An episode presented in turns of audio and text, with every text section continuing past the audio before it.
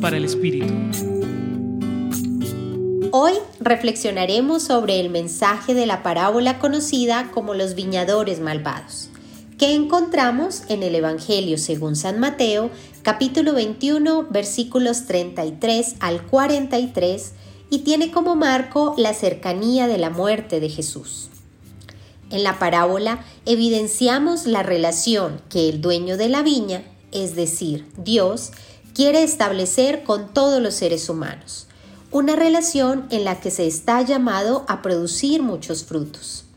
Dios nos entrega toda la creación, la viña, para que produzcamos frutos cada vez más auténticos a su plan de salvación. Por esto nos entrega a su Hijo amado, Jesús, quien nos enseña a través de su mensaje el significado de la igualdad, la justicia, la misericordia y la fraternidad. Palabras ignoradas y muchas veces rechazadas por los grandes dirigentes de su época.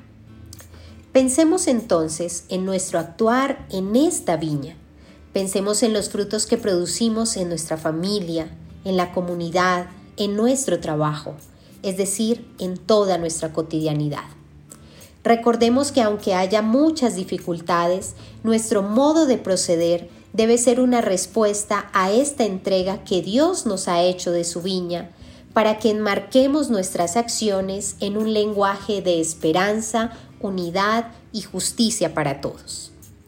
No podemos cerrar esta reflexión sin recordar hoy la celebración de la fiesta de San Francisco de Asís un personaje que agradecía todo lo que pertenecía a la creación, es decir, a esta viña que vemos narrada hoy en nuestro texto.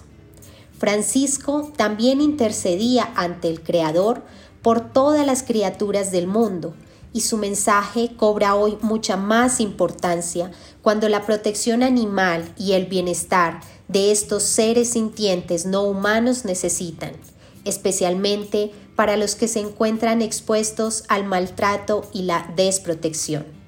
Felicitamos entonces a todos los integrantes de la comunidad franciscana en su día. Los acompañó en la reflexión de hoy Julián Andrea Martínez Blanco desde el Centro Pastoral San Francisco Javier de la Pontificia Universidad Javeriana.